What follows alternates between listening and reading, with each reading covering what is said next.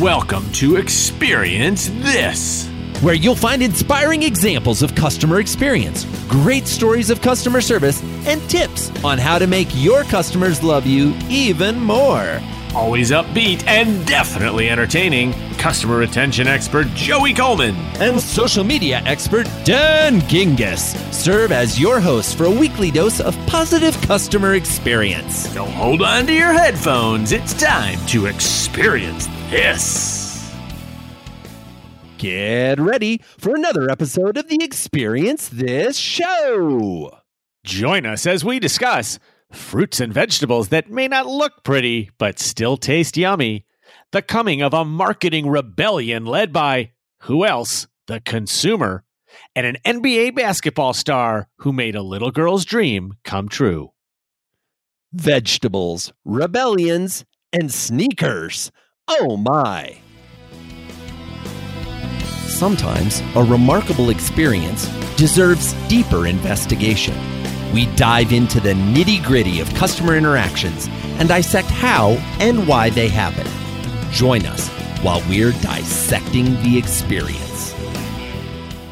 So, I am so excited to talk about a company that I have been doing business with for the last year, and it is called Imperfect Produce. Now, this is actually unique in that it is the one and only thing that I have bought solely based off a Facebook ad. Ooh, yep. good friend, you were roped in by a Facebook ad. I was. Someone knows how these things work. I am intrigued. Yes. So it showed up in my feed and I was interested in it. And basically, what it is, is it is a box that you can order either every week or every other week. And it is filled with fruits and vegetables that are deemed to be imperfect. And imperfect can mean something as simple as surplus, but it also sometimes means ugly. And it's kind of funny. And I love talking about this with my kids because. you know, we are accustomed. Even an ugly vegetable gets a friend. Right, exactly. We're accustomed to eating perfect fruits and vegetables that we buy at the store. You know, all the apples look beautiful and shined, and all the oranges are perfectly round, and, you know, they're never too small or too big or what have you. And as it turns out, as I learned more about this company, this is actually a really big, significant problem in the US. So before we get to that, I, I, had the pleasure of chatting with Riley Brock, who is the content manager at Imperfect Produce. And he described the service probably better than I ever could. So why don't we listen to him now? Yeah, Imperfect Produce is a subscription box delivery service, and we deliver boxes of awesome produce right to your door. What makes the produce special is it's ugly and surplus produce that often would have gone to waste uh, otherwise in our food system. So we're sourcing produce straight from farms and bringing it right to your door you get to pick what goes in it every week. You get to pick the produce each week. You get to ch- choose from a wide range of sizes. You get to pick between organic produce and conventional produce. You can do fruit, veggies, or both. We really like to keep it open ended and fun and customizable. And our goal here is really to do two things. You know, one, empower folks at home to cook more and eat healthier and have more fun in the kitchen. And the other one is to really take a big bite out of food waste in this country and kind of rethink beauty standards in the produce industry. So here's what I love about this service. The first is I get to pick exactly what I want. Now, this is big. I used to be part of a farm share where uh, I got a box of uh, fruits and vegetables every week, but I got whatever came off of the farm. And so you open your box someday and you have 14 rutabagas, and you're like, ah, what the heck do I even do with a rutabaga, right? Can you spell rutabaga, folks? No, it's a word you can just say. Exactly. So I get to pick what I want. Every week I get to go onto their website and decide the fruits and vegetables, or sometimes they have herbs or other things that I want. And so if you like squash, hey, they got three different kinds of squash this week. And if you don't like squash, you don't have to have any squash at all. If you only want fruit, you can pick that. If you only want veggies, whatever. So I find that really, really fun. And I also get the exact quantity that I need. So there's couple different sizes of boxes. I get the smallest one, and it's actually perfect for me. most of it I find is that excess fruit or the surplus fruit and vegetables versus the ugly stuff. But sometimes you do get some kind of comically shaped uh, fruits and vegetables. And we'll include some pictures in the show notes at experiencethisshow.com, episode 57.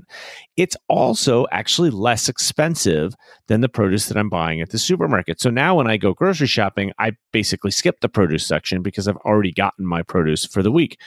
And it has also caused me to cook more healthy items for both me and the kids uh, because I've got all of these fruits and vegetables. And then when you have them, you got to use them. And so I plan recipes around it, etc. And then and you and I have talked about this. We actually made mention of it in the last episode. It's also really important to me that it's helping the environment. And one of the things that they do that is so cool is they actually track the amount of waste that I have personally saved. And so, again, we'll include a screenshot in the show notes. But I want to tell you that as of this recording, I have saved 323 pounds of produce that would have gone to a landfill or just kind of died in the ground versus being eaten. I've also saved almost 13,000 gallons of water and taken 1,101 pounds of carbon dioxide out of the air. 323 pounds of produce. That's a lot of rutabaga, folks. You know, here's the thing, Dan. Anybody who listens to the show and people know me well, I aspire to be a fruits and veggies kind of guy. I aspire to be a healthier eater. I'm just not. But I got to admit, I'm intrigued. I'm intrigued by this because you're absolutely right. It takes a, a problem and a, and a fairly significant environmental problem that most people have little to no awareness about.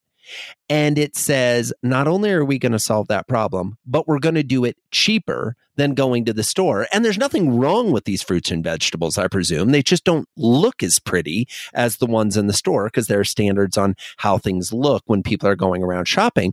But the piece that really impressed me, and I don't know that I've seen another brand that has done this or done it as effectively, it sounds like, as the folks at Imperfect Produce are doing, is personally tracking your environmental impact, right? I've seen plenty of boxes that say, oh, in the last year, we've diverted X amounts of things from the landfill, or we've saved Y pounds of CO2.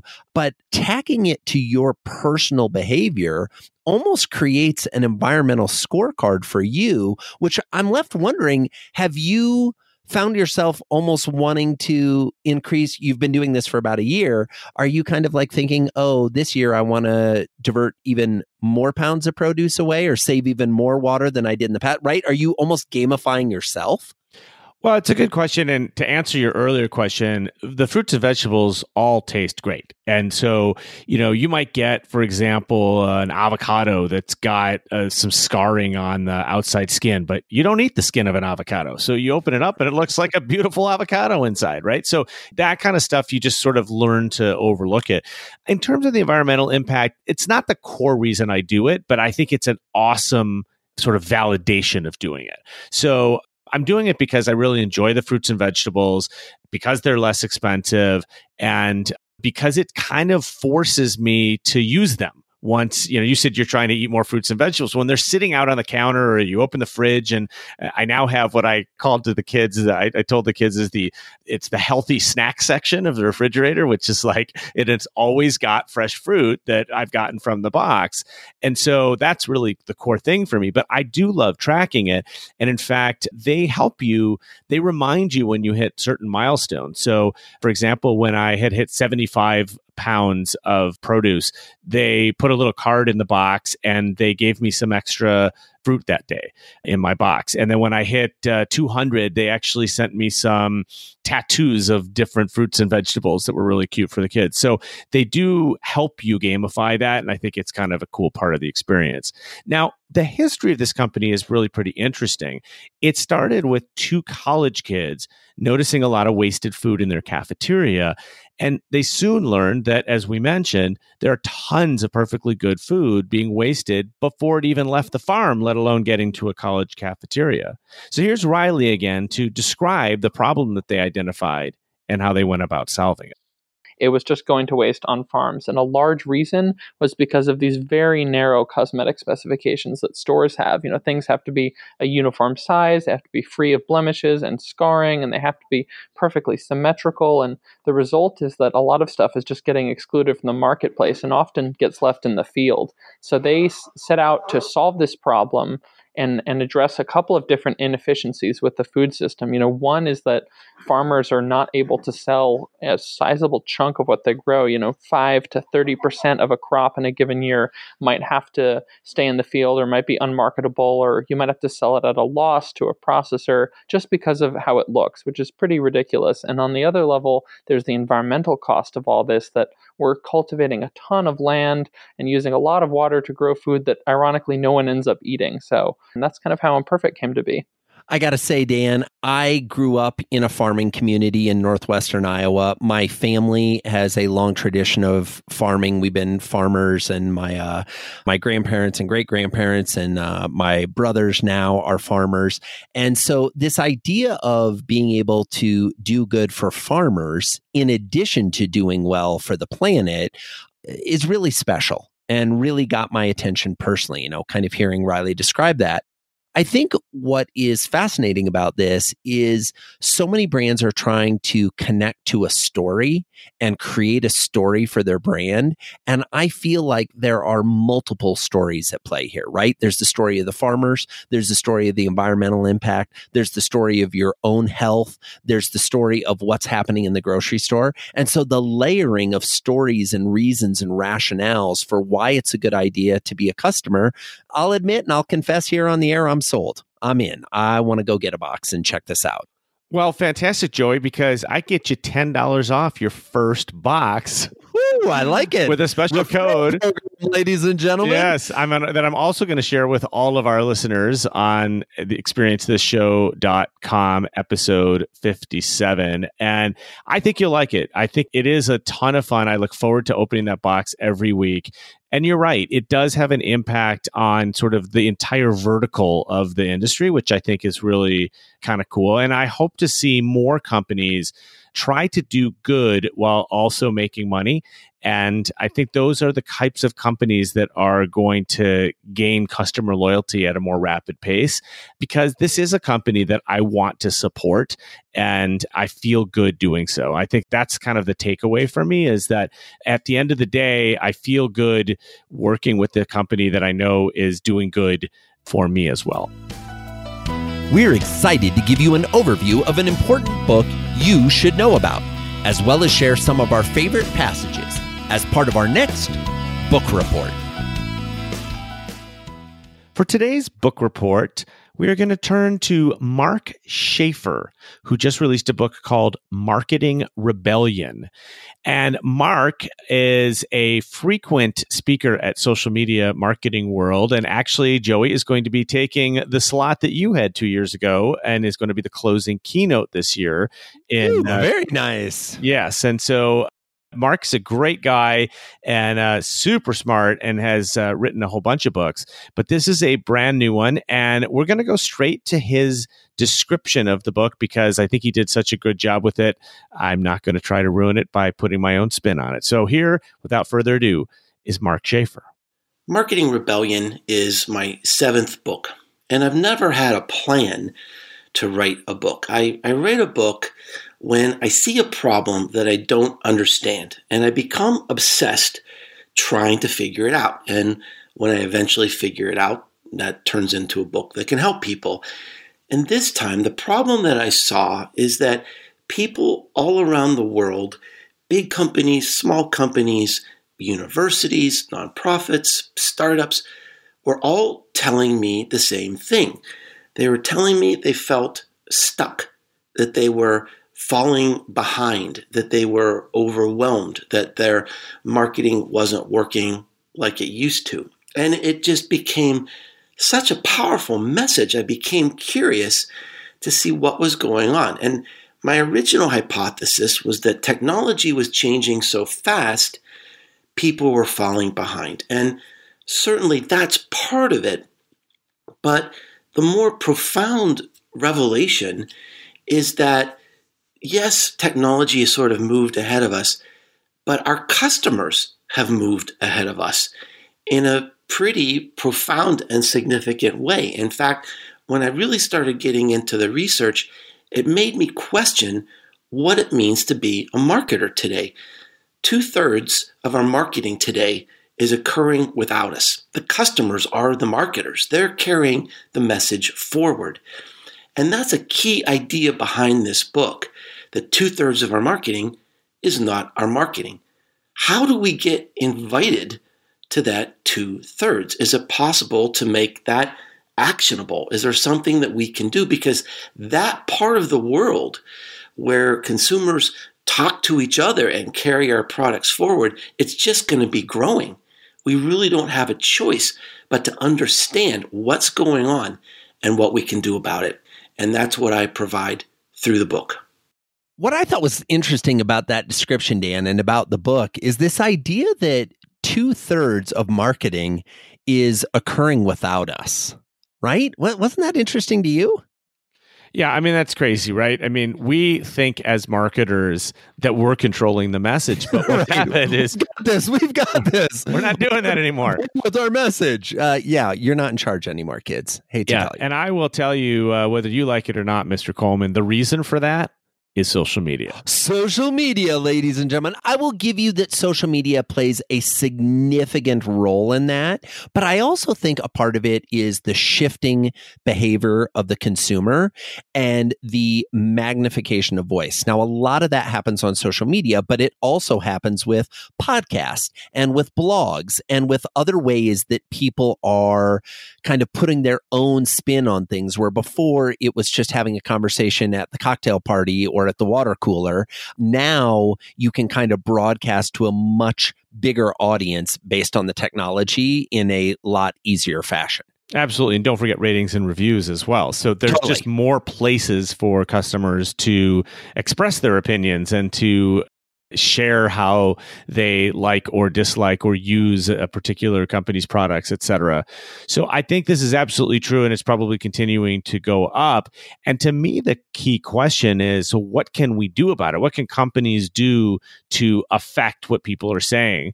And I think one of the things they can do is what we talk about all the time on this show, which is create remarkable experiences because people want to talk about remarkable experiences a lot of times when you say social media and experience, people think that it's only complaints.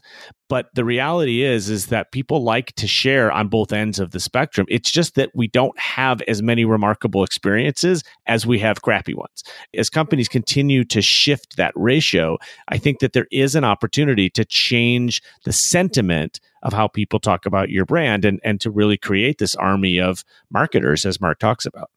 I agree with you. And what I also loved about Mark's hypothesis, right, that technology was changing so fast that people were falling behind, but then, yes, our customers had moved ahead of us as well. It never ceases to amaze me how many brands are operating in the past. I had an experience this weekend. I was walking along a street. I saw a retail home goods establishment that was kind of a, you know, very kind of like high end interior design store type thing. And on the door, like etched into the glass, not a sign they had stuck in, but this was like part of the same branding, if you will, as their hours. It said, no photos. I turned to my wife, Barrett, and I said, How insane is it that a company that is selling looks for a home, right? Views of a home, images of what a home should look like or be like, doesn't want me as a visitor to their store to take a picture and post it to social media or even take a picture to take home to remind me that I want to go back to that store to buy something. It blew my mind. Yeah, they're probably not going to like the technology that's already here in virtual reality that allows you to take a picture of your own room uh, with that piece of furniture exactly. in it before exactly. you even buy it. They're going to probably hate that. Yeah. So, anyway, one of the things we like to do on the show, just to be different from other shows, is to also have authors share with us their favorite passage from their own book. And so we asked Mark Schaefer to please share his favorite passage. And this is what he said. One of my favorite parts of the book occurs right in the middle of the book. I sort of put the book on pause and summarize some of the main takeaways of the book up until that point. I call it a manifesto for human centered marketing. And uh, it's 10 points. And I thought I would talk about those 10 points, and that might be something that would be interesting for you to discuss. Number one, stop doing what customers hate. Get out there and discover what customers love. Go do that, at least. Two, technology should be invisible to your customer and only used to help your company be more compassionate, receptive, fascinating, and useful. Three, you can't own customers, a buyer's journey, or a sales funnel. Claim a market space and help people belong to it. Four, never intercept, never interrupt. Earn the invitation. Five, be relevant, consistent, and superior. Build trust into everything you do. Six, be fans of your fans. Make them the heroes of your story. Seven, transcend the public's inherent mistrust of your company through relentless honesty. Eight, don't be in the customer community, be of the customer community. Nine, marketing is no longer about your why, it's about your customer's why. 10. The most human company wins. Now, normally, Joey and I would share our favorite passages from the book, and we do have many of them. But what we actually thought we'd do instead is do what Mark suggested, which is to discuss some of the 10 points that he shared, because I thought they were so interesting, and, and any one of them could probably be an entire segment. But I thought that maybe you and I could talk about a couple of those. How about it, Joey? I like it. I like it. Yeah. And, and as fun as it would be to give our own passages, and there were definitely some great ones, I agree. The one of the 10 that jumped out the most to me or the quickest was the be fans of your fans, make them the heroes of your story so many companies miss the opportunity to celebrate their customers, right? They claim that their customers are part of their family. They claim that they care about their customers, but this, you know, and we see cutting edge examples of companies that are using like customer generated content and promoting that. But I think what Mark's saying, at least, you know, and I'm reading in between the lines here a little, no pun intended, that you really need to be a fan of your fans. You need to go the extra step and not just use their content to promote you, but become supporters of them and their brand and how they do things. I'm reminded years ago of a gentleman who had created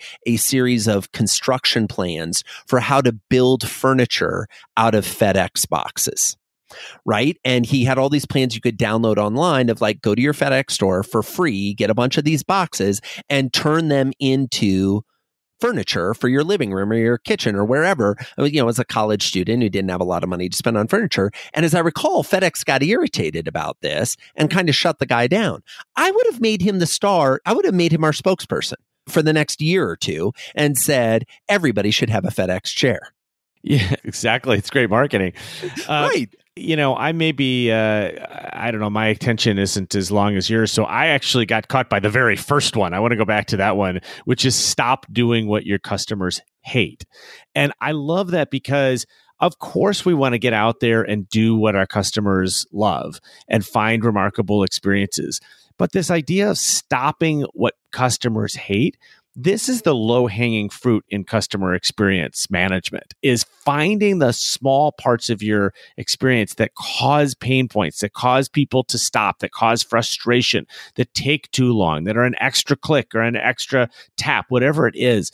These are things that drive your customers nuts and they might be little things but a thousand little things added up is one giant thing. And so figuring out the things that your customers dislike about your business and being honest about that and then fixing it is, I think, one of the biggest keys and the easiest ways to improve your customer experience score. So go out and check out Mark Schaefer's new book, Marketing Rebellion. Of course, we will share a link at the show notes on www.experiencethisshow.com. episode 57. And please come see Mark and me at Social Media Marketing World next month in San Diego. Mark will be doing the closing keynote, as I mentioned, and I'll be presenting on how to get customers to talk more positively about your brand on social media. We love telling stories and sharing key insights you can implement or avoid based on our experiences. Can you believe that this just happened? So I recently came upon a tweet from Darren Rovell, who is a, a, business sports business reporter, and it was such an incredible example of customer experience that I had to share it here. And honestly, I think this example kind of speaks for itself. So just to set it up, a little girl named Riley Morrison sent a letter to NBA star Stephen Curry and he sent a letter back. And both of these letters are handwritten and they're included in the tweet. And I'm going to read Riley's letter in its entirety, and then Joey is going to read Stephen's response in its entirety. So here's her letter Dear Stephen Curry, my name is Riley, just like your daughter, smiley face. I'm nine years old from Napa, California. I'm a big fan of yours. I enjoy going to Warriors games with my dad. I asked my dad to buy me the new Curry fives because I'm starting a new basketball season. My dad and I visited the Under Armour website and were disappointed to see that there were no Curry fives for sale under the girls section. However, they did have them for sale under the boys section, even to customize. I know you support girl athletes because you have two daughters and you host an all girls basketball camp. I hope you can work with Under Armour to change this because girls want to rock the Curry fives too. Sincerely, Riley Morrison. And Riley's handwritten letter was responded to with a handwritten letter that read as follows Hey, Riley, I appreciate your concern and have spent the last two days talking to Under Armour about how we can fix the issue. Unfortunately, we have labeled smaller sizes as boys on the website. We are correcting this now. I want to make sure you can wear my kicks proudly. So I am going to send you a pair of Curry 5s now, and you'll be one of the first kids to get the Curry 6. Lastly, we have something special in the works for International Women's Day on March 8th, and I want you to celebrate with me. More to come on that, but plan to be in Oakland that night. All the best. Hashtag ruin the game, Stephen. Now, one of the very first comments to the Darren Rovell tweet, which by the way got 47,000 retweets and 221,000 likes, was Vicky Winters on Twitter wrote classy AF. Now, I'm not going to say what AF means, but I think all our millennials know what that means. I think that sums it up, don't you think, Joey? A- absolutely. I mean, here's what I love it. Th- this is such beautiful display of customer experience and also how to engage with a brand. What I love is Riley's nine years old and she gets it. She states very clearly what the problem was. She explains that she's disappointed. She goes in for the, hey, I know you support girl athletes because you have two daughters, right? Which is a subtle little like, come on, dude, you can help me out with this. Let's get this figured out. And you host an all girls basketball camp and then says, well, I hope we can work with it. So she doesn't get irate when she can't get what is a very reasonable request of having the shoes available in girls sizes and on the girls section of the Under Armour website. And then Steph Curry responds in kind. It's a handwritten letter delivers, gets the shoes, gets a better shoes, and steps it up. And what's interesting is at the time this episode is being released, we're just a few days before International Women's Day. Now, Dan and I, regrettably, have no idea what Steph Curry has planned. But I would highly, highly encourage folks to pay a little attention on March 8th to that game and see what happens. If it goes the way that we kind of think it's going to go, I think there might be a follow up segment on this because this is pretty sweet. And I love the way it was addressed immediately. And you know what? Again, if an athlete, a star athlete, can do this, so can you at your company. And it doesn't mean you have to answer every single customer this way. But I think, I'm not sure, but I think Riley's probably going to be a Stephen Curry fan for life. We've talked, you've listened. Now it's time to act.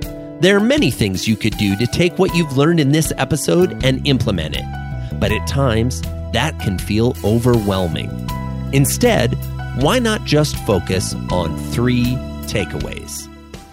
Takeaway number one Is your company doing anything to contribute to the greater good while also making a profit?